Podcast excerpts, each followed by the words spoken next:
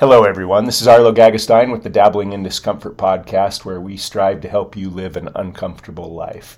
I am here today with my friend Dusty, and I'm super excited to have Dusty on. Dusty has done some incredibly hard things, and he's a, uh, a physical therapist that I greatly respect, and we're just happy to have you here. Thank you, Dusty. Thank you. So, this is episode four with Dusty Campbell. So, Dusty, tell me a little bit about yourself. I don't know you very well. Like, we've we've run in some of the same circles. It looks like, and uh, and I've I've hung out with you a couple of times Yeah. for various things. But where'd you grow up? I don't even know. So it's funny you say that because I was obviously thinking about this interview. I'm like, I think I've met Arlo like once or twice, maybe. but I'm from Southern California, Costa Mesa, born Long Beach, moved to Costa Mesa. I was told because we got gunshots through our garage, and our parent, my parents were like, "Nope, we're out."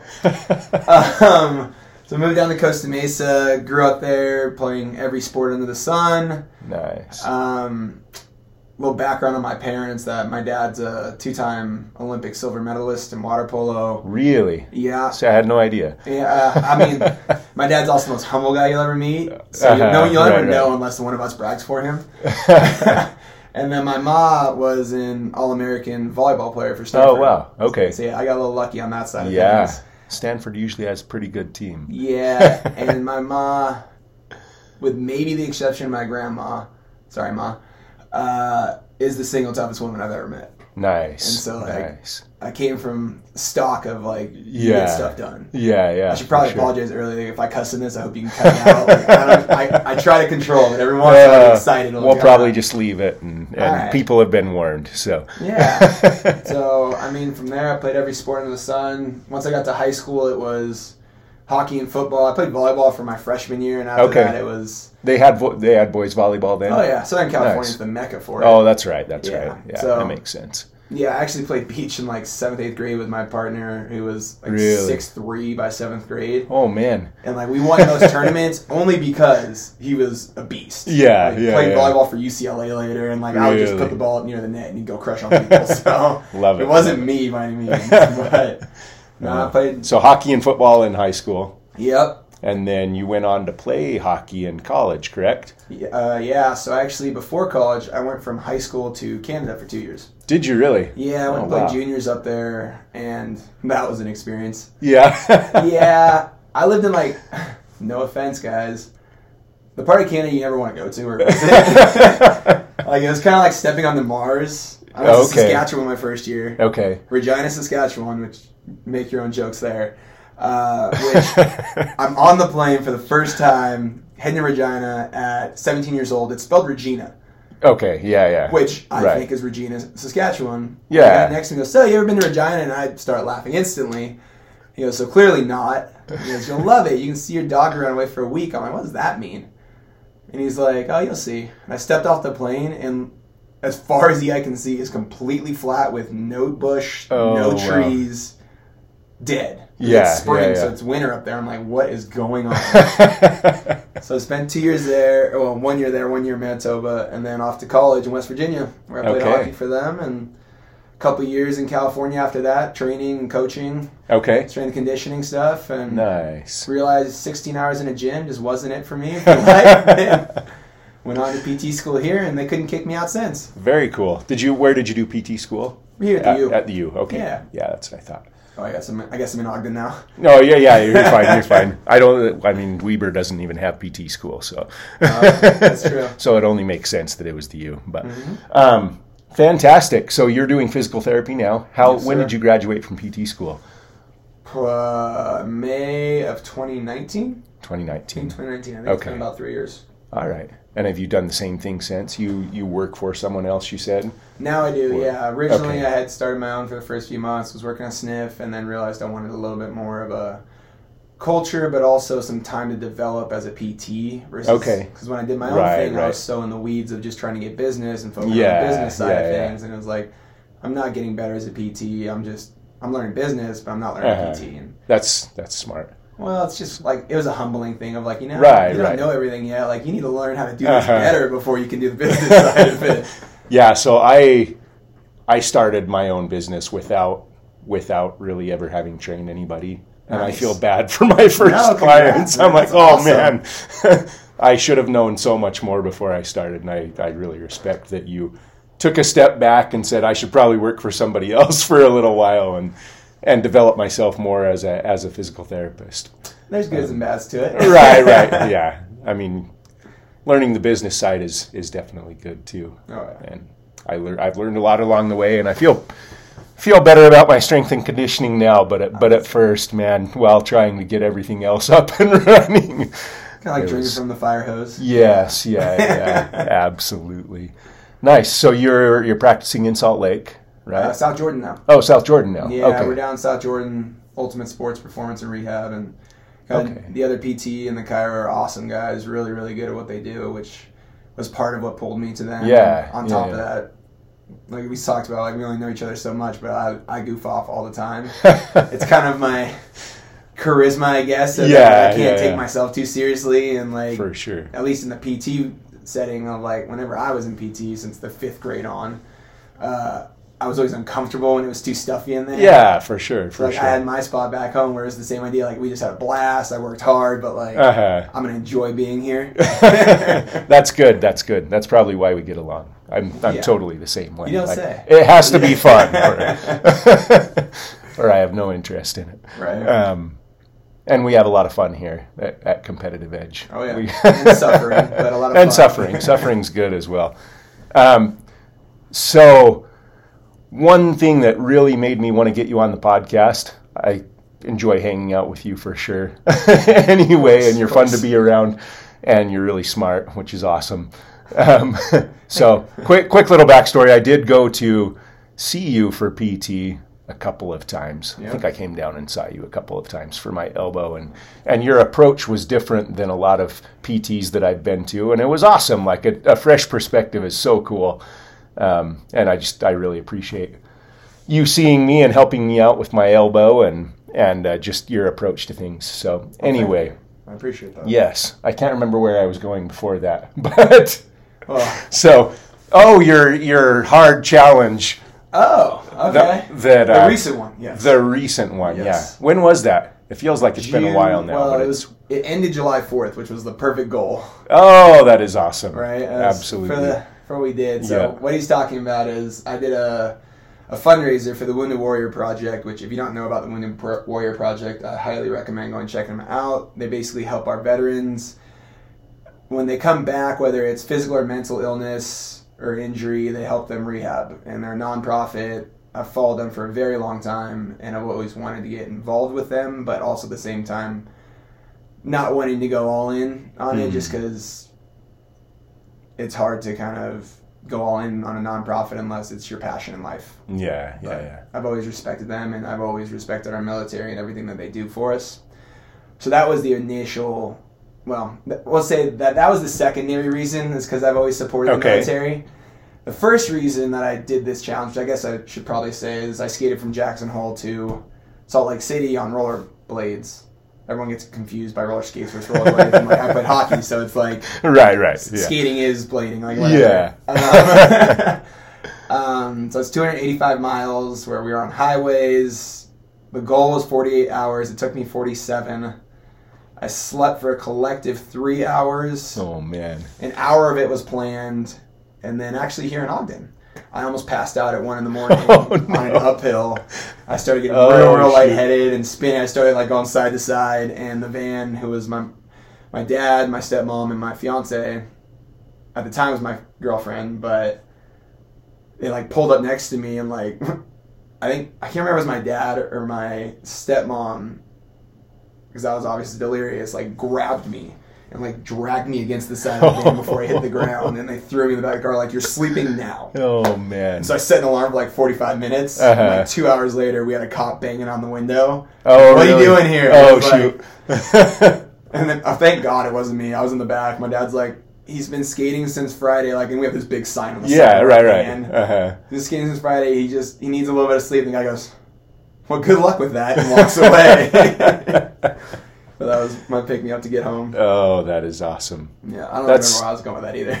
I don't know. That's fine. That's fine. Yeah. So the nearly 300 miles from Jackson Hole to Wyoming. and it is not. It's not flat. There's so many hills. Yeah. Oh, man. a lot of up and down. Yeah, a lot of up and down, and and the uphill obviously is a lot harder. Was is the downhill scary at all? Because you do you have brakes on your skates, I assume, or uh-uh. no? Uh-uh. How did you handle the downhills? So it was a combination of.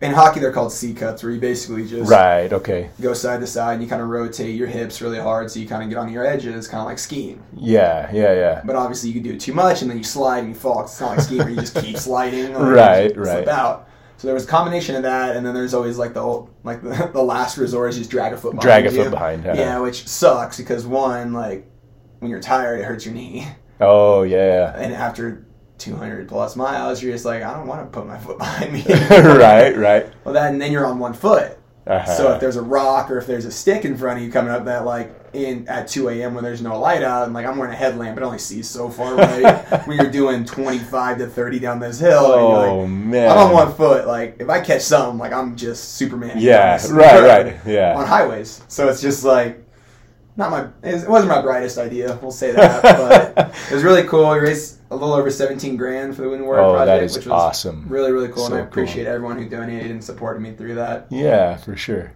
Um, That's yeah, so cool. My my brother broke three ribs rollerblading down down a big hill once. So. what he hit. well, he just he got the high speed wobbles and, and crashed and burned.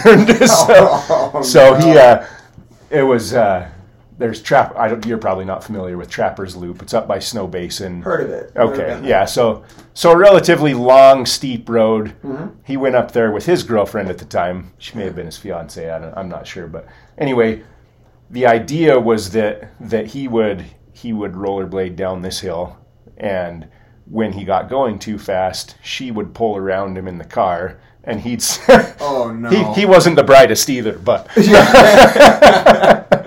We all make a lot of bad decisions in life, but Well, the funny thing is that was my initial plan. was it really? Oh god, yeah, I'm sorry because you're, you're Yeah. you said there's so much up and down. Right, right. I'm gonna come through this valley. And originally, the plan was to come from Logan through Death Valley there, which is like Oh, the second most okay. dangerous road in Utah. Oh, I, man. I didn't know. Right, right. As I'm planning this, there's my patients are like, "Are you kidding me? Like, have you ever driven this road?" I'm like, no, I'm, I'm gonna drive it in like a couple weeks. Yeah, and see how it yeah, looks. They're like, yeah, dude, you need to find another way around this. So I'm like, Oh, whatever. We'll just pull the van in front of me and I'll just Yeah, right, right. and then I'm like, Yeah. but then I can't see the road. so if something comes under, I'm screwed. And I face true. in the back of a car. He like, probably didn't think about that either. Yeah, you don't. It's just like, yeah, I can hold on to something. It's not a big deal. Yeah. So anyway, he was up there. It was like a Sunday afternoon, and there was too much. Like it was busy, and so there were a lot of cars coming the other way, and he kept getting faster and faster, and she couldn't pull around him Oh, because of the cars. And yeah, he just kept going until he Until he didn't. until he decided I'd better bail now. And Well, at least he yeah, and he and he broke three ribs. He was pretty uncomfortable for a while. He oh. ruined all my hockey gear. Oh, I'm sure. I just ate it up. He was wearing my my shin and knee guards and elbow and, and like just, melted through them. everything. Yeah. But but it was worth it. It's a good story. Anyway. That's too funny. God, it's too funny. anyway, that is were was there were there times during during this 285 mile skate where you thought maybe I should stop like or were you committed 100% of the time So, did it did it ever go through your mind that Of course. that I might not finish this or Okay, okay, so 47 hours of skating, with the exception of like three passed out. Like, you can't not get there. Right, Like, right, At yeah. some point, you're just like, Yeah, this is so sure. dumb. Uh-huh. What the hell am I doing out here? But at no point did it ever occur to me. Well, I, okay, I'm wrong. At one point in the entire time did I even consider that I wouldn't make it, Hmm. and it was Preston, Idaho, and I'll never forget it because. The issue wasn't because I trained for six months before this. 'cause I Right, was like, right. I'm going to do this. Like I have to be ready for it yeah yeah yeah which in a sense I think kind of hurt me a little bit because my biggest issue on the skate were my feet. okay It wasn't endurance, it wasn't my legs. Hmm. My six months of training, I actually, for once, actually programmed with graded progression without go overdoing it. yeah, we all say, we all say, oh yeah as I say, yeah, not as. I do, kind of deal. for sure So I was smart, and like when I first came up with the idea, I was like, I'm gonna do this right. Like if I'm gonna train for six months to do this stupid thing, uh-huh. I have to do it really, really well. yeah yeah And so yeah. of course, and like for the first time in my life, like I it, I hit my training almost exactly as I wanted to, nice which was kind of nice. With the exception of with that much mileage, your skates break down and Uh-huh. they compress, so then they have pressure points. Oh, okay. So uh, in the last month to month and a half, I started having issues with training because my feet were breaking down, wow. and it wasn't like they were getting fatigued; like I was having bony issues, Uh-huh. which Right, sucks. right. So the worst part of the whole skate is my feet are just after like the first 100, 150, my feet feet are just trashed. Yeah, yeah, yeah. I And bet. so I can't remember where Preston is on that like scale of if it was at 150, 140. I don't, I don't really remember. I just Right. remember at that point. Before then, I was switching because I had two sets of skates. I had, Oh, I okay. had a set of like long distance, like inline skates, which are these colossal wheels. Like Uh-huh. the wheels are longer than the boots, and I got them sent to me from. Oh, I feel bad not remembering this. If it comes back to me, I'll. I'll Yeah, I'll promo yeah, it, yeah, yeah, but, absolutely. Uh, they sent me these to support me, or they gave me like a fifty percent discount, so I could Okay, like, support right, the right. cause. But I had my old roller hockey skates, Uh-huh. totally different setup. Like, Yeah, small wheels right, are big in right. the back, small in front. But my feet hurt so bad, I had started switching between skates, so because they Okay. had different pressure points. yeah, for sure, for sure. And so at Preston, I'd switched so many times, I got to the point where I couldn't stand on my feet anymore. Oh, Every step I took, like it wasn't a stride anymore. Like my, Yeah, my feet right, are right. and it wasn't my legs again. It was my feet. I couldn't actually take a stride, and I was so angry. It was like hundred some degrees. I'm dehydrated. I'm malnourished. Like everything hurts on me. But my again, my feet, I can't take a step. Uh-huh. And I'm so angry at this point because all these things going on Right, in my right. head. And like I pull off to the side of the road, the van comes in, and I just huck my skates. I was so angry, Oh. but I had made the decision beforehand to, Uh-huh. to bring my team in, my support squad. I called them in the day that we started at like 9 a.m. Yeah. Like as you know, like day night before competition, you can't really sleep. right. And like that's still going through me, and I'm just like, I get up early. I'm up at like 6 a.m. because Uh-huh. like why not? And we start at noon, wow. which is totally too much time to think about. but we, uh, I pulled them in. I'm like, listen, guys, I'm gonna start this right now because I know you all love me. Hmm. I know you all are concerned for me. You're all a little bit afraid that something's gonna go wrong, and I get that. Yeah, yeah. But at no point is anyone allowed to give me an out nice. because I know at some point, like I just like. I listened to David Goggins Can't Hurt Me. Uh-huh. Unbelievable book. David You're Goggins, right, you're right. Stud. Oh, yeah. a little bit mental, but you're a stud.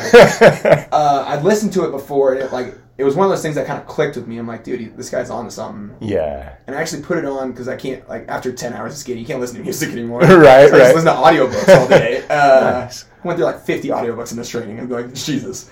Um, but I knew at some point I'd hit that wall. Right, right. And like you hear about it, like I don't know about you, I hate running more than anything in the world. So at no point will I ever run a marathon. I do as well. Yeah, I at no point will I run a marathon.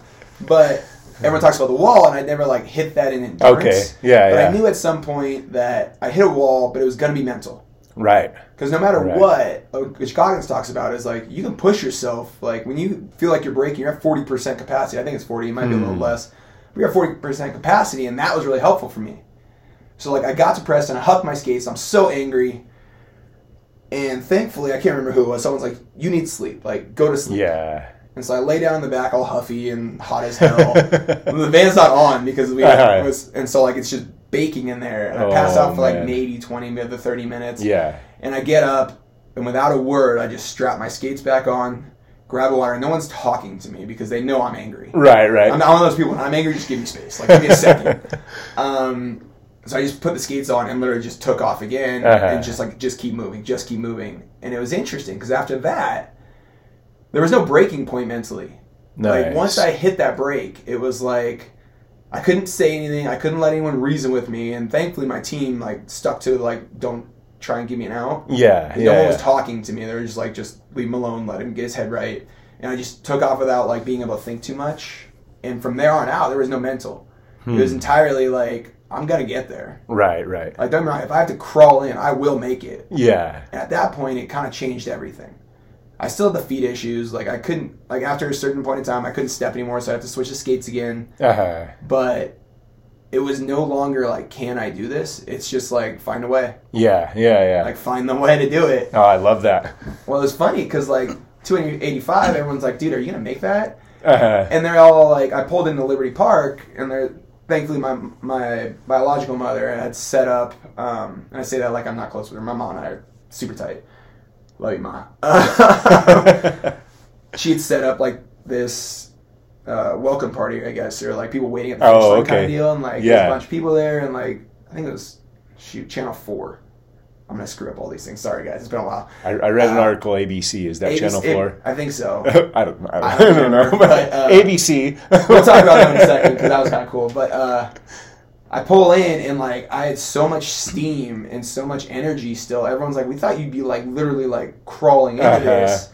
And after Preston, it was no longer like I'm gonna die doing this. Yeah, it was yeah. like I'm gonna find a way. So by the time I got to Liberty, like I felt like if not for my feet, I probably could have gone. Could have kept going. Yeah, Wow. it was like it was interesting though because the whole way up to Preston, it's just mental. Like just keep Yeah, going, you know, yeah, just yeah. don't think about it.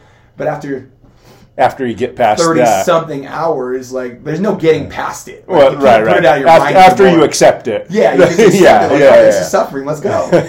and so that was really interesting because like I've always wanted to like find that breaking point. yeah, for sure. Which to the mental side, I feel like I pushed through that wall Right. But the other side of it is, I don't want to say that it wasn't a great accomplishment or that it wasn't. I don't didn't feel fulfilled, Uh huh. but I didn't feel like I broke the physical Right. wall. Like, Yeah. I, I like you see here these people literally pushing themselves, and like for me, the triathlon where the guy's body just melts in Hawaii. Do you remember this video? No. Oh my god, this guy goes into heat stroke and like he, I can't remember where the race he is, and he's trying to run, and his body starts shutting down to where he starts Oh like wow. like rubbery, Uh-huh. like rubber bones, everything, and he just falls apart and Yeah. literally just collapses because he pushed himself so hard. wow. And yeah, people can go like, "Well, he's not hydrated, he didn't his nourishment, whatever." To me, though, that's someone who's literally pushed themselves Right. past like any Right, right. limits. Hmm. So that was the other side of like I kind of wanted to see if I could get there. Uh huh. And like, yeah, the health side of it is like, don't you do that, you idiot. but the mental side again, yeah, yeah, which yeah. has become so much more to me since I retired from my sports. hmm. Like I didn't realize that side of it, and like I've always been very fortunate because my parents and their mentalities and the way they brought me up of like when you're in it, you're in it. Yeah. There's no yeah, rabbit yeah. ears to the stands. Like don't listen to anyone else out there. Like you're 100 percent in. So I've been able to kind of just focus on everything I did, but I never dove into the mental aspect before Okay. Right. because I was just with hockey at least I was so uber focused on just being the best yeah. and Yeah. the best performance or whatever that I was entirely like how do I get better Uh huh. physically Yeah. Yeah. but I'd never actually gone to the mental side Huh. Right. But for me it's like we talk about uncomfortable for me talking about the skate the physical side is not what I was concerned about because Uh-huh. like, you know like we've been in this forever like you can prepare for anything physically Yeah. Right. Right. With a few exceptions like right. I'm, I'm not gonna run like if you don't know me, I'm a pretty big boy. Like I'm not gonna run a sub two hour Boston Marathon. That's not happening. Like that's just not gonna happen. yeah. Yeah. But the mental side is so much deeper, and like I have some of my own demons that like Hmm. when you're out there for 47 hours, like eventually you can't ignore them. Right. Right. And to me, that was very interesting. Because, like, for me, physical uncomfortableness has been my way of life. Okay. Yeah. Physical Yeah. discomfort's better Yeah. For that. sure. Has been my way of life ever since I was born. That's literally like, Uh-huh. like my mantra, which was passed on to me from my father and my mother, is like, not the not the work, work harder, work smarter, but like, hard work, or shoot, what's the saying? It's uh, hard work beats talent when talent When doesn't work talent hard. doesn't work hard. Exactly. Yes. And yeah. so like yeah. I was I was always the bigger kid. I was a little bit slower, Uh huh. but I'd outwork anyone Nice. Yeah. my right. entire life. And so like the physical discomfort is not an issue for me. Uh huh. I have like if anything I I love that. I crave it. Yeah. Yeah. Yeah. It was funny because we were talking about the sauna right before we went on. And it, I was telling him like I make myself sauna at least once or twice a week because I hate heat more than anyone you've ever met. Like I cannot stand being hot. Like it's just it's suffocating to me. Uh-huh. Miserable the whole time. But I do it just because it's like make yourself uncomfortable. because it right? sucks. Yeah. Yeah, because it sucks. Do things that suck. Um, but the Ugh. mental side for me is so much more scary, Hmm. and it's been something that's been I've been pushing off for so long. Because like we all have our fears, and whether you'll admit them or not, like they're there, Yeah. Yeah. Yeah. and like. Sorry, I'm not, no, I'm, It's I'm early morning. I'm a little emotional in, the mornings. Uh, so I've gone through some very crippling depression, which is funny because it was during the peak of my per- physical performance. Hmm. So when I was in Canada, I was very isolated, Uh huh. which because I'm an American, like there's always like the rivalry between Canadians and Americans, Right. Right. And you live in these billet families who put you up for the team. But my billet family was always removed from the team, and I don't know Ah. if that was by design or if it just happened to work out that way. Yeah. Yeah. And I'm at the time I was very introverted because Uh-huh. all I had was sports, and so I didn't know how to like be interpersonal. Right. Right. And so I kind of got isolated in that sense. My second year up there, I had a trainer who, like, I think he designed for me to be isolated because he was trying to like, me- he was trying to play my mental mind and like to Mm. get me to like screw everyone else. I can do it myself, Uh huh. which to me actually ended up pushing me out of juniors Yeah. and pushing yeah, me away yeah. from that team is because like I was all for the physical side of what he wanted to do with me. But when soon as you start playing my, with my mental and trying to control me, I get very upset and I get very rebellious. Okay. Right. Right. But because I was isolated so much, I went into this depression of like, no one likes me. Ha. Like, I'm valuable only for my physical abilities. Okay. In my second year up there, I was a top line player. I was, I think my line mate was the leading scorer. And I was second behind him or, or points Uh-huh. or something like that. So I was very highly respected for my abilities. Yeah. Yeah. Yeah. But I didn't have friends up there. hmm. At least my second team. My first team I had friends. It was Okay. a lot more like rambunctious se. but uh, the second team, I didn't really have friends. I was just an athlete, okay. Right. and so I went through that, and it was like the lowest of the lows kind of deal. Yeah. And I had to get out of there because it Hmm. pushed me to the breaking point of like I don't want to be here anymore. Like I've loved hockey since the age of three. Uh huh. It's all I know. It's all I do. Yet I can't handle being here because of the mental side of like Right, right. you're screwing with my mind. And at the time, I didn't know he was messing with me. Uh huh. And I don't know if it was messing with me or trying to mold me, whatever you want to say. But at the time, it was so much that like this 18, 19 year old kid, and you're trying to twist his mind to what you want it to be versus like helping him find himself. Wow. Yeah. Yeah. And like since then, I've done a very, very, I've tried very, very hard to never go back there Uh huh. Right. at the expense of not confronting it. Hmm. And so like, it's one of those things that I've pushed off for so long. And obviously during college, like I was still playing hockey, but Yeah. I have a social side now. and I have Uh-huh. friends, and it's like it made me like what I thought, quote unquote, happy. And it was a blast. Like don't get me wrong, college Right, was the right, right, Like, yeah. The most fun four years of my life. I'm not saying the best, but the most fun four years of my life. Uh huh. But then I went back to California to save money and to because I lived, moved back in with my mom. Yeah. Um, and be near my family and work. Um, but again, I moved back to a place where I don't have a lot of friends, Okay. and I work 5 a.m. till 8 at night kind of deal. Yeah. And it's just you're in the in the mill, and it's just again you're you're isolated, you're alone. I have my family around me, but like it's all internal. Like I don't know if you ever went through that. Of like you don't want to admit things to your family because you don't want to burden them, or you don't want to like, Right. see. Right. Yeah. So I internalize, which I mean, my family can read me about it, but like, I don't want to talk about it. yeah. Right. Right. Um, and then I moved to Utah, and like this place has been like it's the reason why I didn't leave. It's kind of been my mecca of like I can be myself, I can be honest with myself, Uh huh. and I can actually start to break down like those walls. Okay. And Yeah. like, that's what's uncomfortable for me is going deep, Right. Right. which is funny because I had a conversation with about this with Adam Stevenson Okay. Yeah. literally yeah. this week. Really? yeah, so like, because like Adam is one, he's one of the most charismatic people I ever meet, as Uh-huh. you probably know. Yeah. Like, Yeah. Yeah. You know Adam, yeah. Yep. I don't. I don't know him real well, but but Okay. we've I've we've played here and there. So Adam is one of those people who, no matter who he talks to, Uh huh. he somehow manages to get deep, and it's amazing. Yeah, to me. yeah, It's like yeah. I was, and I was funny because I was watching him versus one of my other friends who is kind of confrontational. Okay. Not like they, he has a bad heart, or Right, anything like right, that. He's yeah. just naturally argumentative. Uh huh. And I'm looking at these two people, and I'm like, I was eavesdropping on one of Adam's conversations, and like it just got so deep so fast, and I'm like, Uh-huh. how did you do that?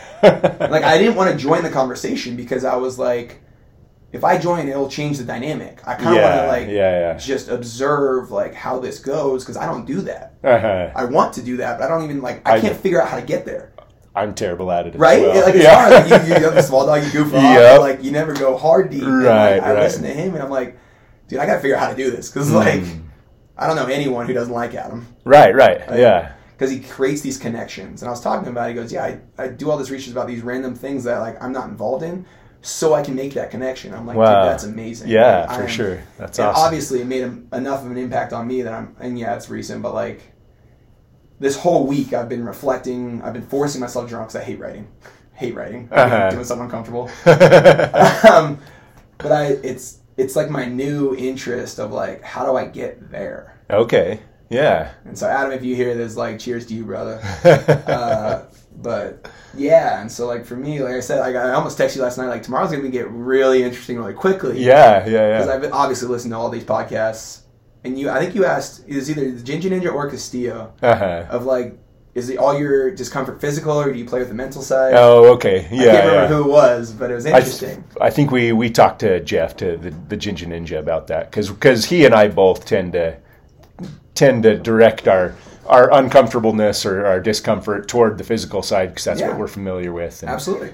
Um, yeah, yeah, but uh, I- there's so much more to it than that. Oh my and it's God. interesting. Like I think you look at young kids growing up, and when when we were young playing sports, it was all about the physical. Oh yeah. And then as as we get older and wiser, maybe I don't know if it's Maybe. maybe, maybe, maybe not. No, but Experimenting. but you you start to realize how how much the mental Oh. affects everything you do, whether it's performance or relationships, and Yeah. and yet somehow we neglect that our whole childhoods. Uh-huh. well, you make a great point. Like we all tend to fall towards the physical side Yeah, yeah, because, yeah. and I'm not going to blame anyone, but like Right, for me, right. the coaching side of it, because it's obviously you're a strength condition coach, you're TSAC certified. Like the coaching side of it, growing up, was very focused on I'm going to make you as physically capable as possible. right, right. Which of course I went through as well, Uh-huh. and I didn't realize until I started learning about mental of like the only coach that ever tried to play the mental side was the guy who drove me out of hockey Hmm. because he was very narcissistic. He's always right. You're gonna do things these ways, and he's he was a very very smart guy. So he manipulated it to where like this is how you get there. This is how you get to the Uh-huh. NHL. Right, right. And it took me a long time. It took me over a year before I finally realized that he's toxic. Yeah. He's yeah, burned yeah. every bridge he's ever had because he tries to control everyone. Huh. But it did bring to light in the physical aspect. If you're training the athletes, and like for me, I'll tell you, like my passion, I love working with like high school, middle school. Like I love Yeah. working with young athletes Right, right. because they're still figuring things out. And I was so lost as a Uh-huh. kid mentally. Physically, yeah, I'd outwork anyone. It's fine. It's easy. Yeah, right, Show right. all day. Let's go. but mentally, no one helped me with that, and I struggled for years. I had Uh-huh. depression in high school. I had depression in Canada. But like going forward, I don't know if you read the New Zealand All Blacks culture book. I cannot I remember what it is. It's, no. I'll look it up. I'll send it to you. I can't. I can't Okay. remember Yeah. what it is. Yeah. But it, it talks about the culture inside of New Zealand All Blacks. Hmm. And like ever since that book, I've been trying to find a culture, create a culture around myself of like one excellence, but two support. Yeah, Three yeah, yeah. like mental excellence. Excellence. So I talk to my high school kids all day, and like I get all the drama. Like I don't know if you heard about Bingham's wrestling stuff. Like I, I hear it all. But then I get these kids who come to me, and I've had multiple high schoolers like walk in, recognize that something's wrong with them hmm. from afar. Like, I'll be working on someone, they show up a little early, but you can Yeah. tell they're not. Right, right. And I'll be like, hey, do me a favor, set them up in my room. I'll be in in a second. And I go in, and like th- they're trying to hide it, and it's Yeah, right, blatantly right. obvious. I'm like, dude, what's going on? Right. And they're like, no, I'm, I'm good. I'm like, you're clearly not. Like, Hmm. and like I've. I'm very lucky in where like our like our goofiness. Yeah, it helps yeah, me yeah. make connections For sure, especially for sure. high school kids. Like they love it. Um, but like I can break through these walls and finally they'll break down. I've had multiple of them crying wow. and finally like opening up to me. And then afterwards they're good, they're happy, and they're back to themselves. And it's like for me, those are the moments that like it's why I got into this. It's why I Yeah, conditioning yeah, yeah. because I want to make a difference in a kid's life. That's awesome. And like I'd love to make a difference in everyone's life. Don't get me Uh-huh. wrong, it'd be awesome. Uh, Right, But right. like for me, we talk about passions. Obviously, Wounded Warrior Project's a passion of mine. Our military is a passion of mine. But like at that point, I can only help so much. Partially Yeah. because I wasn't in the military. uh-huh. I had right. been through those experiences, and maybe this is a blind spot in my mind. But for me, I have a hard time listening to someone who hasn't experienced something similar. Yeah, yeah, yeah. So like when I tried, Absolutely. my mom made me. She didn't make me, but she highly encouraged me to seek help from a therapist, like mental or a psychologi- psychologist, Uh-huh. um, when I was going through this depression. Okay. And I went to a guy like once or twice, but I couldn't keep going because I was trying to talk to him. And like at first, I I basically interview him. I'm like, "What's your background? What do you do?" Yeah. And he's like, "Well, I went to this school and this school," and I'm like, "Have you ever played sport in your life?" Hmm. I was, "Well, yeah, I played golf in high school, and I play a little golf now." I'm like, "Nope, you don't understand this. Yeah, you yeah, don't yeah. get it." And so, being able to relate like that is very, very powerful. yeah, definitely. And like I said, it might be a mental block of mine that I can't. I have a hard time like listening to people who haven't, who don't make themselves uncomfortable. Uh, Right, right. The people yeah. who, who like live a cush life and just like, like don't get me wrong. I grew up great family. I didn't. We didn't ever like suffer for food or uh-huh. anything like that. But like my parents instilled me early of like, there's a difference between want and need. Right, right. and like you'll work for everything you want. We'll, Yeah. we'll provide what you need, but you will work hard for everything that you want to achieve. uh-huh. And I learned that very, very young. And That's good. I think a lot of kids miss out on that. Right, and I'm just as guilty as a parent as like I'm not, I'm not calling everybody else out because I'm terrible at it well, as well. that's the thing is like you want to provide for your kids. You want Yeah, to spoil your yeah, kids. yeah. Your kids. Yeah. I spoil my fiance every chance I get. Like, Don't get me wrong, Uh-huh. but it's as we're I'm about to get married and my fiance cannot have kids fast enough. I'm like going through these things in my mind of like, how am I going to raise my kids? yeah, yeah, yeah. and like how can I make them be the best versions of us? Right, right. It's like yeah, we do the splicer of the gene thing. Like I hope they get all of her patience and all of her brains Uh-huh. and my athleticism. Yeah, Like, yeah, yeah. That would be like we're golden, we're good. Let's go. oh, like I love you, Renee, but she knows. Like Oh, that's funny. Yeah, yeah, so it's just interesting to me. yeah, yeah, yeah. stuff. But Nice. I wanted to ask you. Okay, Obviously, all right. Was it Jeff or was it David who asked you like, why do you think do things that make you uncomfortable? I think that was I think that was Jeff. Yeah. Yeah. For me, I think a lot of it is just kind of to try and see what I'm capable of, and I and I like the challenge of thing that the challenge challenges that that bring me closer to that breaking point.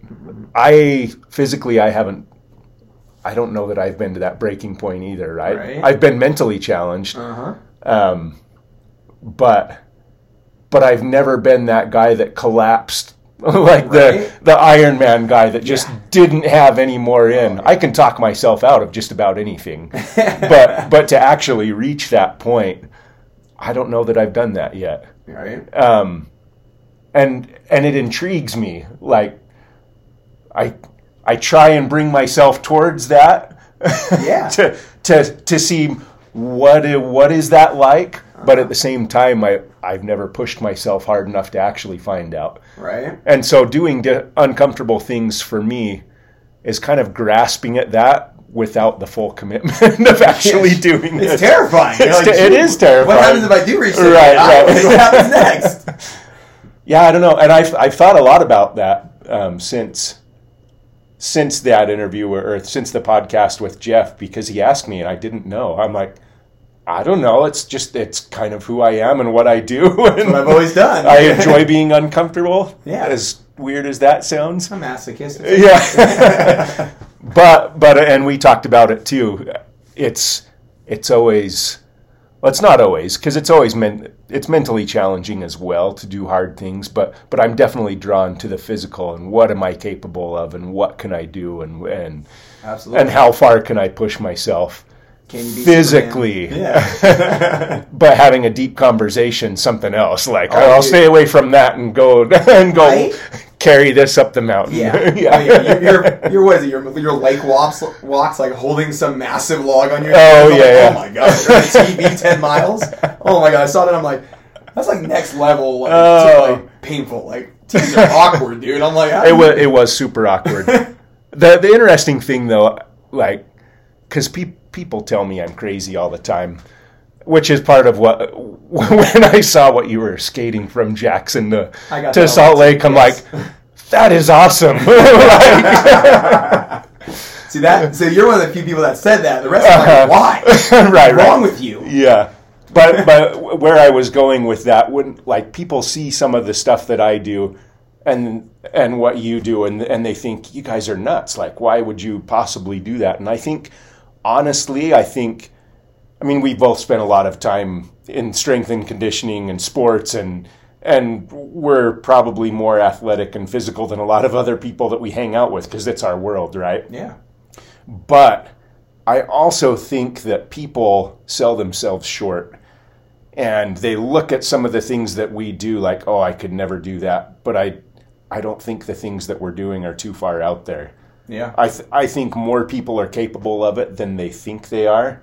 And it, it comes back to the mental. I mean, you can train for anything, like we were, Yeah. like we were saying, but but to convince yourself that something's possible, like most people think the stuff I do is crazy just because because they wouldn't wouldn't try it. They're Yeah. they're probably capable of carrying a TV ten miles. like Eventually. Eventu- Not- don't walk out the door, right, please, right. people. Don't walk out the door your TV. Like, that's bold.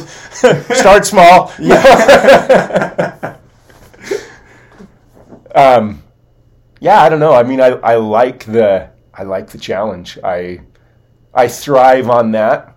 Um, I guess it, it makes me makes me feel more alive when I think so so often we take our bodies, our own physical bodies, for granted and don't think about them a whole lot. But when you're doing something extremely challenging, it forces you to think to think about what your body's capable of and what it's going through. Or and why you're it- doing it. and why you're doing it. Yeah, and then the mental side too, like the, the mental challenge, trying to push past that is so rewarding and it, and it, it is incredible. Like you were talking about about uh, in Preston, and that you didn't push past it, but accepted it. Like Yeah. getting to that point where you don't think you can go anymore, what everything's going wrong, and then pushing through that and being just accepting it and being like, I'm going to do this regardless. I don't know how long it's going to take. I don't know Yep. how I'm going to feel afterwards, but I know that I can push through this. And I that's that feeling when you reach that point and accept it and just keep going. It fuels me. Ah, dude, so cool. So cool. Well, thank you. I yeah, that. yeah, yeah. Um, yeah, it was. Let's have another question for you, but I want to go back real quick. Okay. Because you were saying that people don't think they sell themselves short. They don't Uh-huh. think that even the possibility of doing that. Right, right. And for me, it's very personal because it goes to the nature versus nurture, which is always a debate I can't stand having. There's, one, there's no way to prove it, which irritates me. But two, if you think it's one or the other, I think you're like blind to their side. It's kind of like yin versus yang. Like you have to have both. Right, right. Like, yeah. God, we'll go back to Goggins. The guy had Uh-huh. like the roughest upbringing you could ever imagine. Yeah. Pushed himself for through it to be an animal. And then you have these Cush kids who fall and are soft or whatever. Uh-huh. But for me, it, it goes back to, at least again, in my personal experience, there's a reason that like I have the drive and the mentality that I can push through anything or I can do anything physically. Because like my parents, my whole life, as long as I can ever remember, Mhm. like you can do anything you want if you put your mind to it. You just gotta put in Uh-huh. the work. But I don't. Again, if you're grown up t- and everyone's telling you that you suck, you can't do it, you're worthless, you'll never accomplish that. You can either accept that, or you can flip the middle finger and be like, "No, I'm gonna do it anyways." Uh-huh. Like everyone told me I wouldn't play college hockey because I grew up in California. I'm a big Yeah, boy. yeah. And it's like, well, because my parents instilled that, like, no, I'm gonna make it happen. Right, right. And so like that, and I'm not saying it has to be parents, but like having surrounding yourself with the people who you talk about support, but like not only support but push you. Yeah, for sure, for sure. And like that's one of the things I've always respected about you is like everyone who comes in here, a loves being here, but two, I've never seen anyone in here. And don't get me wrong, I've only been here once, but everyone who knows you and I like I see her Uh-huh. talk about you is like we push it. We push ourselves every day because we want to be better, Yeah, yeah. and we're gonna get better. It's not like a, I hope I get better. It's like we will be better. Right, right, And right. like that is one of those things that I talking about culture. Like I feel you've done an amazing job here of like building that culture of like we're gonna push it because we want to be better humans. We want to be better people or better Uh-huh. physically, and like that I appreciate so much. well, It's thank like- you. no, it's just it's one of those things that's inspiring. Hmm. Uh, but my other question for you. Okay. I, I can go on but my other question for you. As soon as we run out of time, please cut. cut Oh no, this is great. I have all day. No, well, another hour or when. I got till like nine, so we're good. Um, Uh, But I was going to ask you, how much does fear play a role in your choices of discomfort. Hmm. This is going to get deep, isn't I it? told you, I, am trying to get deeper with you. I want Dang to know it. this stuff. and that's all the time we have. Thank yeah. well, we'll see you next time. No. uh, it plays more of a role than I'd like to admit, I'm sure. So even though even though I frequently challenge myself to do hard things, it's always something I know I can do. Um, I've never gone into something thinking, I don't know if I can pull this off. Like every time I've done something challenging, I and maybe maybe it's optimism, I don't know. But because I because I am fairly optimistic, but, but I always go into challenging things with the belief that I'm going to do this. I don't know how long it's going to take. I don't know how hard it's going to be, but I'm going to do it. Um, and I tend to shy away from things that I don't feel that confident about. If that if that makes any sense, I'm. I'm trying to think of a good example. Like even though I challenge myself physically, I would, and this this probably means that I should, but I should sign up for something like a triathlon where I have to swim for two miles because that's way outside of my Swimming's comfort zone. Okay. Swimming is not me, Okay. and so I'll do anything that. I'll carry something. I'll pull trucks. I'll do anything challenging that that kind of that kind of fits in my wheelhouse of of comfort. Mm-hmm. Like, man, this could go so. This is a I don't know. so Yeah. I've reached the point where being uncomfortable is comfortable to me Mm-hmm. as long as it's this stuff over here. Absolutely. But something I'm and and that's not to say- say I won't try new things because I love I love new experiences and I love trying different things. But as far as really challenging myself, it's something where I tend to challenge myself with things that that I'm comfortable doing. Yeah. And like that's not to take away from anything you've done because you do ridiculously hard things. Like I love how you say like in my wheelhouse of comfortable is pulling a truck ten miles. Like what? yeah, super easy. Got that one covered. I was like, what? Uh, But yeah, it's but yeah, and and I'm sure there's a lot of other things, but like swimming is something that I won't challenge myself to do because of fear. And I can swim. I've never swam very far. there was one time we were at a so my wife and I were were at some hotel and they had a swimming pool and and uh, the Guardian was on oh great. was on yeah yeah yeah Yeah. yep and uh, and there's that part where they're they're treading water and if they sink or or grab a hold of somebody they're out right Yeah. and so we get this this dumb idea that we're like let's go down to the pool and see how long we can tread water. But if you have no reverence, treading water sucks. oh it's terrible. So i think i made it like 10 minutes. Nice. and i'm like i'm done. And my wife continued on. She she treaded water for like after an hour she's like okay let's do something else. I'm bored. Like she's totally awesome. comfortable sitting there treading water and i'm i would have drowned right after, after 10 or 15 minutes but um yeah so i uh, and so and I've known this about myself. and it sucks that you brought it up. no, no, no, no, you're good, you're good. No, I appreciate I appreciate it as well. Um, but I do need to challenge myself different ways and address that fear a little more. Um, and again, swimming's the only example I can think of right off. But I'm sure there's a lot of a lot of different things that would challenge me to a completely different level.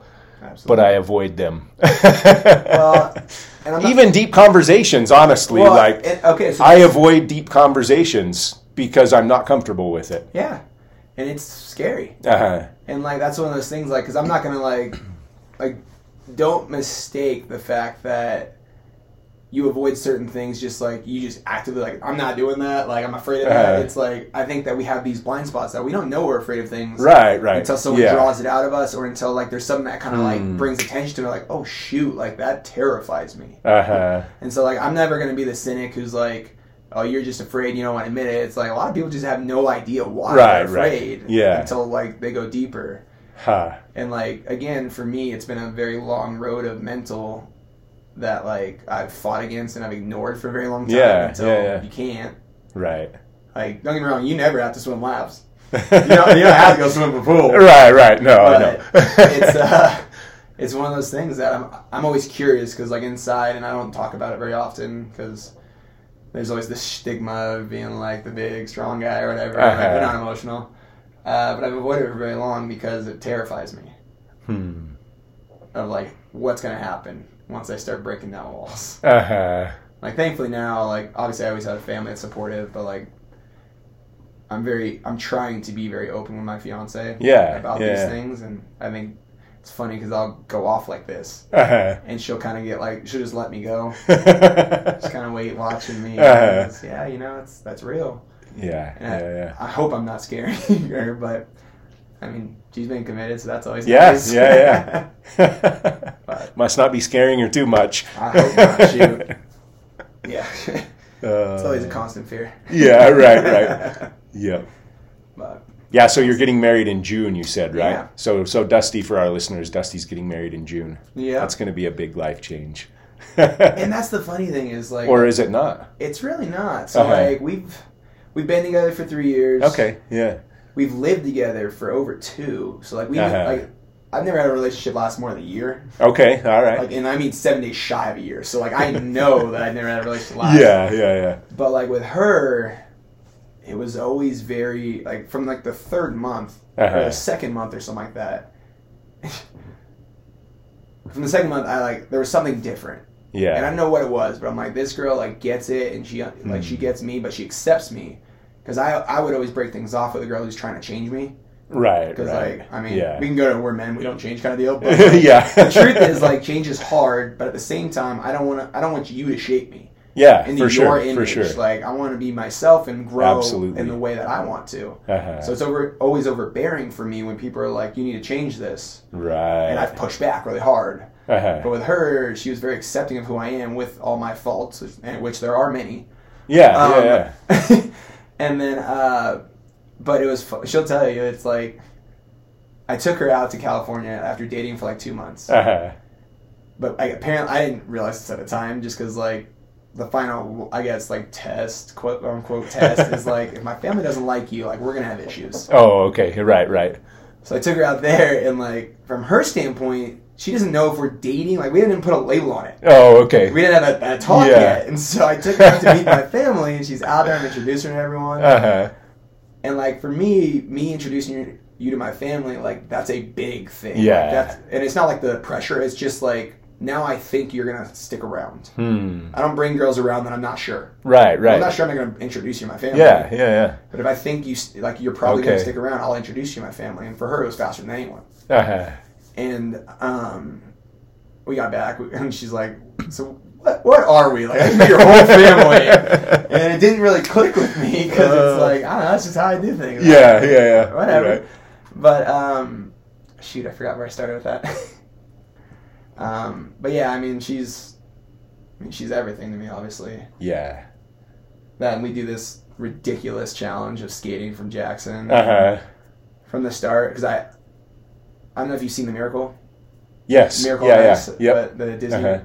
where like the wife gets upset with Herb Herb Brooks because he doesn't ask for her permission. Right. And obviously, being a hockey guy and uber patriotic, like I've seen that movie a million times. I could quote probably the whole movie, Uh-huh. but like that stuck in my mind of like Hmm. just because it's an altruistic thing to do and it's for a great cause, you still have to make sure that like the people around you, like you're not like they're with you on that. Yeah, yeah, if yeah. they're not, either A, you're gonna have friction to where it's gonna be Yep. so much harder. For sure. But the harder part is it'll drive a wedge. Yes. And so for Yep. me, I came up with this idea, which I, I didn't really touch on why uh, it originally started. And the original reason was just because it was during like all the politics and all the cancel culture and all Yeah. this stuff. And like I'm someone who I don't watch news. I refuse to. Yeah, I don't I It's it's too I much fear mongering for me. Like it bothers Uh-huh. me. Um, but I, in the clinic, that's all everyone talks about Oh. is Trump or Biden and rah, Right, rah, right. rah, and like it just eats away at me. Like because like you, I'm an optimist. Yeah, yeah, yeah. You get all this negativity around you. It's just Hmm. eating me up, and I'm just getting more and more frustrated. I can't talk to people about it because like it's going to start an argument, and like I don't really Uh-huh. like to argue with people. Um, and I was so fed up that I was. I took my dog for a skate around the park because like I said, I Uh-huh. hate to run. So I was like, right, right. my dog will get more energy out of it. Skate it faster. Yeah, absolutely. I was skating around the park and I literally was coming around Liberty and I'm like, dude, I gotta do something because like Uh-huh. the biggest thing for me is you can complain about something all you want, but that doesn't help. Yeah, yeah, yeah. Or you can be an agent of change and try and change it for the positive. So like the real behind why I did all this is like I want to bring some positivity back to the world, some good vibes, some like try and help those who are- in need. Yeah, yeah, yeah. And Renee never likes it when I my fiance name Renee. Uh, she never likes it when I bring that up because it seems like I'm just pissed off at the world. She's like, yeah, the real reason you're angry. All right, cool. Uh, But the whole goal was to try and bring some optimism and bring some light Yeah. back into like the darkness that was kind of like creeping in on me of just the culture that had evolved and all Right. these Black Lives Matter and like I'm not gonna touch on the Yeah, their, yeah, their yeah. comments, Yeah. but just like there's there's so much negativity going Uh-huh. on. There was the kid who shot someone across state lines. There's the big oh, right, right. I can't remember his name. Kyle, Kyle Rittenhouse, I believe. Yes, Rittenhouse. Uh-huh. And like, there's all this negativity and like killing. Yeah. He deserves death penalty. It's like, dude, you're literally like calling to kill people. Right. And there's like, and the kid's 17 Uh-huh. or 18 or whatever he is. It's like, dude, this is a kid. Yeah, yeah, yeah. And like, I'm not gonna go into whether he's right or wrong because it's not my place. Uh-huh. But like, the worst part is like, so we watched the the questioning of Okay. Rittenhouse. It's like a two hour video on YouTube, which we got like maybe an hour into. Uh-huh. and we're watching it and like I have my opinion as I'm listening to the responses and I'm listening Yeah. to the lawyers and I'm listening to all this of like how it's coming off to me. My fiance is agreeing with me. And so we're like, how how is this how is this happening like this? And Like I said, I'm not hmm. gonna touch on either side, but Right, right. how is this happening? Like, how is this even like a thing? And then she pops on social media to see what the is going on on social Yeah. media, like hashtag Rittenhouse or hashtag Kyle or something like that. And it's so much negativity of like this kid's a murderer, he's a Uh-huh. horrible human, and all this stuff. And within like two minutes of being on there, she flips sides. Oh no. And, right. and like for me, it was so obvious. Uh-huh. Yeah, yeah. But because the social media, like you're not aware of how much it affects you. It influences you so much, huh? Right. And so like her entire perspective Hmm. like shifts instantly.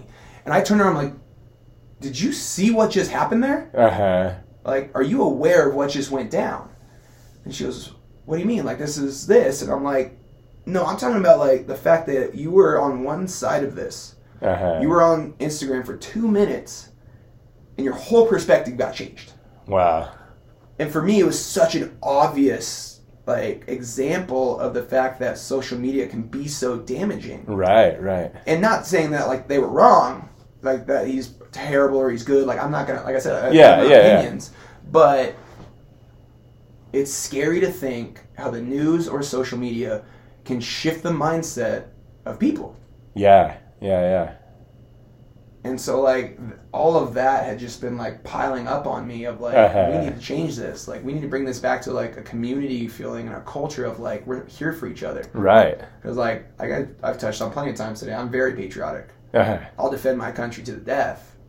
I was in Canada, and anytime they want to like talk smack on my country, like I come right at them. I'm fine with it. Hey, Yank, you're, you're the Yank, yeah? You want to go? The country's soft. Yep, we're going now. Let's go. I'm okay with that.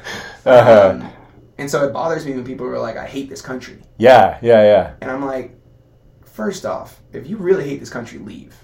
Uh-huh. Almost every other country in the world is so much easier to move into. like they'll take anyone. We're the ones who are Uh-huh. restricted because it's an amazing place to live. Hmm. But I understand the frustration. Yeah, right, right. So I just make a compartmentalize of like I love um, this country more than anything. Uh-huh. That doesn't mean I agree with the politics of the government Right, right. on any house or whatever. Uh-huh. So like I can make that split, but people associate Yeah, for sure. that with that, and that always bothered me because like if it's really that bad, like go go down to one of the southern South America or Africa where these people are literally illegally running Yeah. across the border to get here Yeah, yeah. and see what living like there is like. And if that's for you, awesome. It, yeah, it's. I mean, it's it's so hard for me to to listen to people talk about how bad the United States is. Um, I've tra- I've traveled all over the world to a lot of So- lot of third world countries, and I'm just So- like, we have it so good here. Well, and that's you're inundated here of like oh no, like I should, uh, this should be happening, this should be happening, like because we have freedom of speech. Uh-huh. Right, right. is the best. Yeah, yeah, yeah. The problem is now, in my opinion, the problem is now that like freedom of speech has gotten tainted of the fact that with this cancel culture of like, if you don't agree with me, Yeah. your opinion's invalid. You're a horrible human Right, because right. we don't agree. Yep. And Yeah. for me, that's so horrible, just because like that's the whole point of democracy is like we should have different opinions, For sure. so that way we can come together, collaborate, and come up with a better solution. Yeah, yeah. But like with this whole cancel culture thing, like it terrifies me because like someone says one wrong thing. One of the worst is like from eight years ago, Yeah. and they're yeah, ruining yeah. their lives now, and you're like, Yep. "What just happened?" like, if you go back to my childhood, I'm sure I said some really Oh. messed up stuff. Oh, guaranteed. Like, guaranteed. growing up in Southern California, like Uh-huh. there's this, there's a Hispanic culture, and like Yeah. when you get hit in the back of the head, like you say something racist, like that just comes out. And I'm not saying it's good or it's right, justified right. in any means, Yeah. Yeah. but what comes out when you get hit in the back of the head, like things come out. For sure. And of course, sure. you don't mean it. It's Uh-huh. just something to piss off the other guy. But like, yeah, if you go back long enough, everyone has a history. oh, everybody. Yeah. And I can't yeah, remember. yeah. It might have been the Tim Ferriss show I was listening to, but he's like, if you go, if any of like the world leaders that are the most influential of all time or the most well respected, Uh-huh. if they were to try to run for office now, they'd never be elected. Hmm. Like Churchill was an alcoholic, smoking cigars all the time. Yeah. He had all these other issues, but like what he did overall was amazing. Right, right. And so that's the part that like I don't know how we got to the culture side of this, but uh, like, to me we've lost of like instead of trying to pick everyone apart for their flaws, right, right. why don't we celebrate the fact one their their attributes, but two how we can disagree, but we can still love each other for it. Yeah, definitely. I I love that. That brings me back to you talking about about your fiance. Like she knows your faults Oh yeah, and she accepts them and she loves you anyway. Oh, like yeah. that's how it should be. agreed. We all have faults, right? Oh, I have faults. You have faults. She has faults. Uh-huh. I assume. Maybe not. I don't know. No, I'm just kidding. I love my no. but we all yeah, have yeah, faults. I yeah. agree. I, won't make you talk about it. no, no, but I mean, like, all of us have screwed up. Every single person is Oh, screwed yeah. up. Everybody has faults, and to suddenly point to something and say, "Oh, you're a terrible person because of this." I'm Like, well, what about you? Wait till they start picking in your life, Yeah. right? you, like, you think you're going to come back come back better on the scorecard? I don't know. and and it's just, I mean, it's a, it's it it is frightening that how differences of opinion aren't tolerated anymore and how everything's so polarized. Like Yeah. we should absolutely be able to to disagree on any number of things and still get along great, still have a great relationship, still be able to talk through things and well, why do you feel this way Yeah. and and and have actual conversation and and be exposed to different perspectives rather than saying no, this is the way it is and and if you don't agree with me, you're a terrible person that I don't want anything to do with.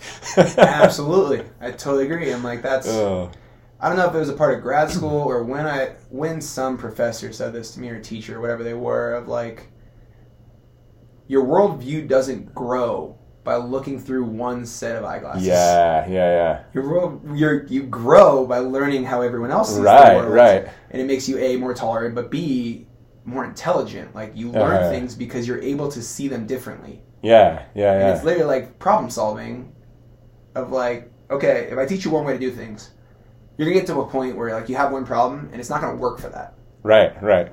So you have to find another way around the solution. Hmm. Or to get to the solution, think your way around it.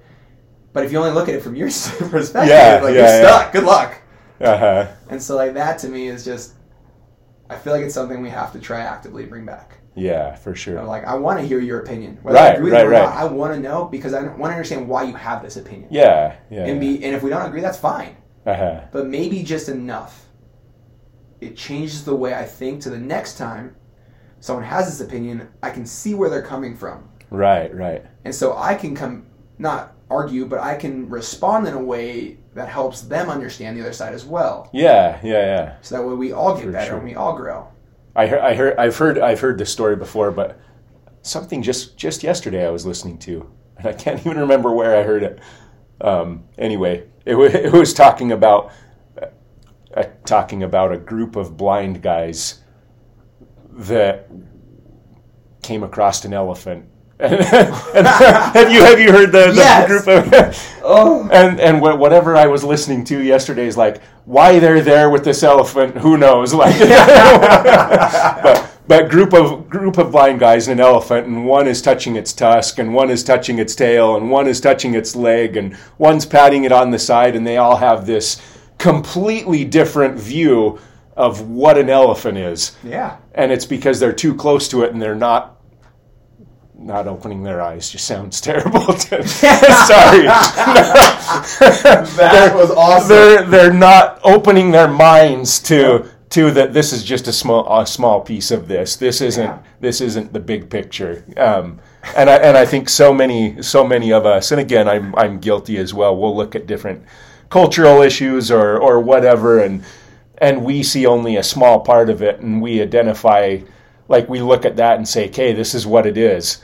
rather than than opening our minds to other perspectives and Yeah. and and seeing gathering other people's perspective and and making a more informed decision on that rather than than just tunnel visioning on what we already think so Well, to me, that's this is the perfect come around to the whole point of this, of like, it it is arguably maybe in my opinion, maybe, I'm wrong, but in my opinion, it is arguably the hardest thing. I'll the tell world. you if you're wrong or right no I'm just I'm just kidding Please do. Um, no, it is the single most difficult thing in the world.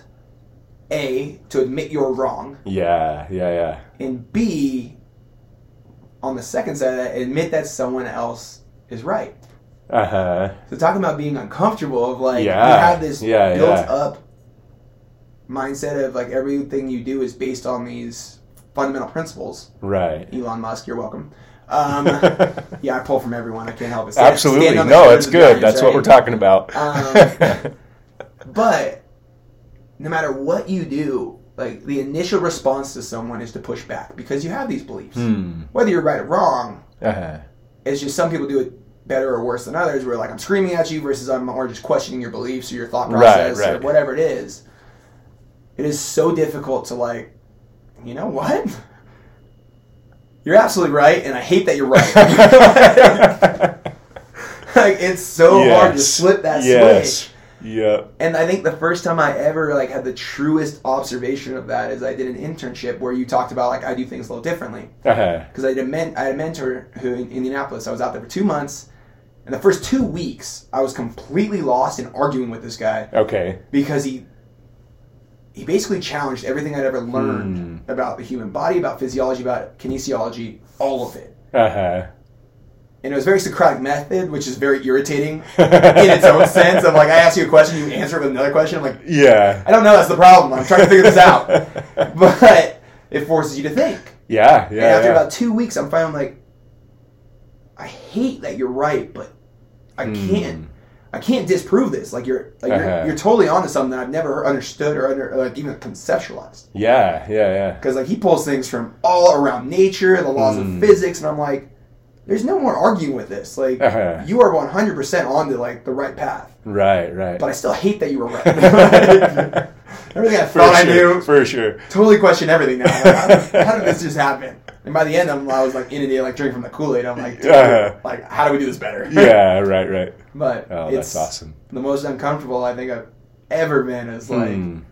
when people are like saying things that I disagree with, and the initial thought is like, no, no, I'm going to argue with you now. Like, Yeah. you're going to have to prove this to me.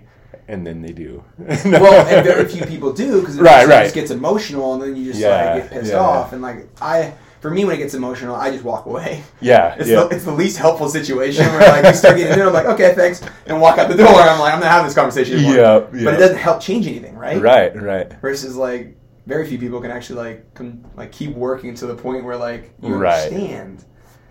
So it's very like to me the ultimate discomfort is trying to like I said see something from somewhere else uh-huh because you have all these like confirmation biases. Yeah yeah yeah And so like yeah, I, I didn't think we would get to that point today. I didn't No, see that I- coming, but I was kind of nice. I was like, dang, okay. Ping, there's a light yeah for sure gonna go home and argue with my wife no, I'm, I'm just kidding No. just trying to be more uncomfortable. yeah, in every sense, man. It's so Uh. easy to make yourself uncomfortable. Oh, sorry. It's very simple to make yourself uncomfortable. Simple, right? Right. not easy. Yeah, right. Right. Absolutely. Man. So, what's next for you? Any other big plans, big So- challenges, or after the skate, everyone's like, "You doing this next year?" Nice? But even that wasn't for myself. Right. Like Right. I wouldn't be like if I was completely single or if I was single, Mhm. I probably would have done something like that again this year. Whether Okay. it was a skate or not, like I would have done Yeah, something like yeah, to that magnitude again because like I have plenty of free time when I'm Right. Right. But the six months of training that led up to it Hmm. not only took all of my time. Talk about Uh-huh. uncomfortable. Like I was trying to like I. W- find new ways of being uncomfortable. yeah. Yeah. Yeah. Because I knew I'd be skating nonstop. Uh huh. So I would train overnight. My fiance would go to bed. I she like my, my, Renee is a big cuddler, okay. and so like she'd be like, "Can you just lay down with me for like thirty minutes?" Which is the hardest thing at ten thirty at night when you want to like Oh. train. Yeah. Yeah. And so I'm like, "Of course, babe. Like, of course I will." I'm like, I set my alarm. Thirty minutes later, all right, love you, give me a kiss, Uh-huh. roll out to my bike, or I was doing Wow. midnight skates Uh-huh. in February. Right. Yeah, twenty degrees out there for eighty miles. Not cool. Oh Um, man. It sucks. The overnight ones, I did a couple overnight skates, but then it started to Yeah. get all like gnarly just because like if someone comes up on you or like Right, it's a little right. dangerous at some point. But I I bought a bike just so I could train Okay. at home Uh-huh. as quick as possible, so I didn't have to make it to the gym, come back, and also I could watch like documentaries while I rode. Because when you're on a bike for four hours, it's boring. I can't imagine being Well, on a bike for four hours. Yeah, that you sounds. watch movies or documentaries, but like so I'm trying to find all these new ways to be uncomfortable, so that way when Yeah, it gets to the worst, yeah, like yeah. I've been in worse kind of deal. yeah, for sure. But I will say the like most painful thing I did the whole time, with the exception of the skate, is like so I trained, I rode my bike for 120, 150 miles overnight. Okay. No sleep for like 48 hours. I go to work the next morning and I'm struggling. The eyes are Yeah, dry, I bet. I dried bet. out. Oh man. I'm hurting, and like I suffered my way through work. Thankfully, it was just a half day. Uh-huh. But the only reason it's a half day is because I had I got a tat I got a tattoo, but the second appointment for the tattoo is in the afternoon. I don't know if you know this, sleep deprivation increases pain intensity. yeah. Right. Right. Yep. So- I'd never done the sleep deprivation on purpose. oh no. Totally forgot about this. Uh-huh. There's that show on Netflix called Awake or something like that. Oh, I didn't they see it. Oh, it's it's interesting. Like Uh-huh. they keep them up all night. and They have count corners. Anyways, there's a little t- tidbit on the bottom that says it amplifies pain by a certain percent. Yeah, yeah, yeah. I'd forgotten that. Going to this tattoo, and the first time he did it, I was like, dude, this is fine. Like four Uh-huh. hours in, I'm like, no, we're good. It's uncomfortable, but we're good because we're used to uncomfortable, right? Right, It doesn't right. make it doesn't bother me. 48 hours without sleep, he goes in. I am just Oh, biting no. my teeth, just like, come on, man, how long is this gonna go for? and at the point where you're like, am I gonna tap out? Like, am I gonna yeah. that guy? Yeah. Yeah. And thank God he finally ends, and I'm like, oh my God, thank God, dude, that was horrible. He goes, why was today so much worse? I'm like, I didn't Uh-huh. sleep last night. He goes, like, you slept poorly? I'm like, no, I, I trained instead of slept. He goes, Uh-huh. Yeah, don't ever do that again. I was like, oh my God. Um, Oh, that's yeah, funny. it's just finding new ways to be uncomfortable. yeah. Yeah. Yeah. If you really, really want to be uncomfortable, go ahead and go sleep deprived. Try and go to work, and then and get then stabbed go by get a small needle. Yeah. Yeah. oh, that's awesome. Oh, it's too funny. But Yeah, For, yeah. Oh, sorry. I, I guess I didn't really answer your question, but for what's coming up, I've been very focused on the mental side of things and trying to improve my cognitive game. Okay. So I'm forcing myself to meditate, which is so hard, Hmm. which makes no sense because Headspace it's like 10 minutes. Uh-huh. How do you not have 10 minutes to meditate? But you Yeah. can always justify doing something else. Oh, for sure. For Um, sure. I'm doing that, and then I actually have a big project that I'm, I was hoping I would get out before the wedding, so it could be live, but it's not looking good because it's a lot more involved than I Uh-huh. expected. Where yeah. I'm trying to, I don't know if this is the case in Ogden, but I've noticed a very severe, and if I offend you on this, sorry, I'm not sorry. Um, I've noticed a very big drop off of ability or of personnel in Utah, at least down by South Jordan, Uh-huh. Herriman area where I work, of leg- not legitimate, but skilled coaches for Mm. youth development. yeah. Yeah. Yeah. So like all all my kids that come into me, I shouldn't say all, but most of the kids that come into me have very poor conditioning or strength mechanics.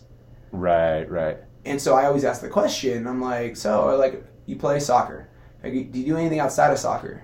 Like, do you do any other training or any like? Do you train with anyone? Does anyone like show you how to do like make you stronger? Yeah, yeah, yeah. Like, yeah, we have a weightlifting class at high Uh-huh. school, and like, I'm like, that's awesome. It's fantastic. Like, what are they writing up a, a workout on the board? Like, are they walking around, like helping you like learn how to do it well? And they're like, no, they kind of just write on the board. Oh, sure. Maybe they'll like run through the exercises. They'll just show us how to do it, Yeah, and then they'll yeah. go sit in their office, Hmm. which burns inside Oh, me. Like for sure, nothing for pisses sure. me off more because this is like the most arguably fragile and plastic. Right, right. Plasticity. Um, I'm saying that wrong, but neuroplasticity is where I'm trying to go with it. But moldable. I, I know what you mean. yeah, the most moldable um, population you could have. Yeah, that could yeah. also cause the most damage Hmm. with the exception of maybe the elderly. But movement patterns are the most malleable in youth. Right, right. So if you can train these kids in like from six, seven, eight through high Uh-huh. school with great movement patterns, at least for injury prevention, yeah, yeah, yeah. Like they're gonna be that much better the rest of their life. Absolutely. And every single one of these Hmm. kids comes in, and I'm like, who is anyone teaching you to do this? Uh huh.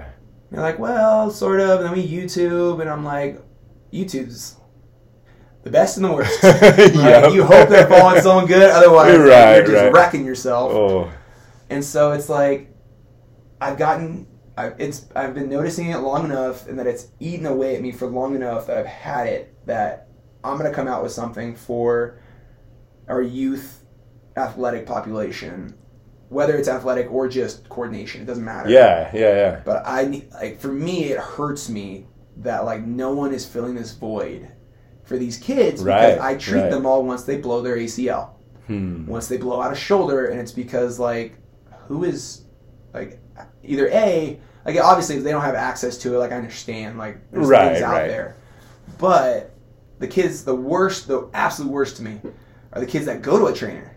And I'm Uh-huh. not gonna name names. I could. I'm not gonna. Uh-huh. not that petty. but they go to these guys, and either A, there's so many people in the room that they can't keep track of the kids. yeah, yeah. Which I get is hard, but stop overbooking yourself. Uh-huh. Take care of the kids. Like kid, quality over over cash. Right, right. Not quality over quantity. Yeah, Quality over yeah, cash. Um. So that, or the the coach or the trainer, however want to qualify themselves, that they don't care enough to fix it, or they Uh-huh. don't know. And in, in my sake, I hope it's just that they're That they don't know. yeah, that they're Mhm. they're blissfully ignorant. Right, They're right. like they're doing the best they can, and they're trying to get better. They're trying to learn more. Because I like you, you were talking about when you first started. Like you feel bad for your first Yeah. clients. Trash. Like I look back at my first clients. I'm like, dude, I was garbage. Like, I Uh-huh. was so bad. yeah. But at no point do I ever want to get to that point where like I look back and I'm like, yeah, I was good then. right. I'm killing right. it still. Like this is the Uh-huh. same game. I'm like, no, that means you're getting worse, dude. Get better. And so yeah, like, yeah. it's one of those things. So like blissfully ignorant, like I can understand. Like you're trying to learn. Right. The ones that just ignore it irritate me Hmm. because it's like you know better. It's not good Uh-huh. enough. Like unless you're doing like aerobic capacity, you just again the mental side. Like you just need to survive. Yeah, yeah, yeah. I'll let some stuff go because it's not risky. Uh-huh. Like you walking on a stairmaster, like with, the exception you falling off the stairmaster and smacking your head on the on the ground. Like Uh-huh, I'm not too worried about anything going wrong. Right, right. But kids are doing plyometrics and their knees are bouncing together. I'm like, yeah. How are you not trying to correct this? Uh-huh. lower intensity and like like I said, it's hurt me enough to where like it's bothered me enough to where I've had enough of it that I'm gonna fill the void because Awesome. I can't I can't watch it anymore. Right, right. It's totally killing me. I'll be putting on boot camps and stuff all summer. I'm trying to like build a website right now so that way like there's a platform for them Yeah, to go to. yeah, yeah. Because obviously I, I still work as PT full time. Right. But I I want to help these kids. That is awesome. And so I have a buddy who's helping me do it, who's a stud. And he he works with more of a not elderly but like adult population. Uh-huh. Um, his name's Alan Barker. The guy's amazing. If you want to talk to someone who's does Yeah. some weird weird stuff, Alan's your guy. He didn't walk across America, but um, yeah, no, I've started doing it because it's bothered me long enough that I can't ignore Uh-huh. it anymore. And like, someone's got to do it. Absolutely. It should be you. I, say I'm gonna do it because Yeah, no, I think that's that's so awesome. I'm excited to to see it and Oh, see what you. you get into. I appreciate that. I'm sure I'll be calling you for some advice. 'cause Oh, I don't know. when it comes to the tactical stuff, like you're the master. Like I know some other Uh. things, but I, it brings me to the point. On if you need to cut me off, you can. This has been a good one. But Yeah, we sh- we probably should soon, Okay. but go go ahead. Well, I was just gonna ask, like, what's what's your goals? What's next for you? Um, so I'm not entirely sure. I have a couple ideas for this year. I think we'll probably do the truck pull again. Um, so it it exploded, and I think a lot of the people that came last year want to do it again. so, amazing, which yeah, it blows my mind. Um, it's it's crazy to see. Like so, the first year it was me and some support people out there, and last year there were 30 people pulling trucks. Right. God, that's so cool. I'm just like, this is, it's incredible. um, and so, and so part of me wanted to do something else. And part of me wants to, and I hate to admit this, but part of me wants to just go out there alone again. but, but to see the growth that we saw and so many people involved and interested in, in fundraising uh, to fight sex trafficking, that was awesome. And and I know a lot of people want to do it again, so so we will probably do it again. well, and that's Um, amazing. Yeah, yeah, yeah. So I'm excited about that. And then uh, my one of my other goals for this year, I want to do a marathon, but not running. I want to carry something every mile for 26 miles, something different. So oh. twen- 26 different objects. The only they have to weigh at least 50 pounds. So I'm not going too crazy. Just fif- 50 pounds. Just 50 pounds Switch objects miles. every mile, and it'll oh my probably God. take me a day and a half. I don't know. So is this continuous, or are you gonna stop? yeah, Like- no, I'm not. I'm not going. I mean, I'll I'll take breaks here and there, but yeah, I, I want it to be a con- Oh continuous God, thing. you're a savage. But Dear we'll see. Lord. I'm going into it with the opinion that I can do it. But Of course but, It's the only way to but we'll through. see. but if you go into the pain of the question, eventually Right, you're right. be like, I can't do it. Yeah, yeah, yeah, yeah. And, I, and oh, that is that is that's such an important point. Like, I think a lot of people enter challenging situations unsure if they can do it or with doubt in their mind, and it's okay to have doubts. I'm not I'm not saying that, but but if you go into it thinking I'm not going to be able to pull this off, or I might not be able to pull this off, you're probably not going to. But if you go into it with the belief that yes, I can do this, it's going to suck, it's going to be terrible, but I know that I can. I know that I can do it. You probably will. Oh, 100%. Couldn't have said it better. Um, and with that, we we probably should wrap up now.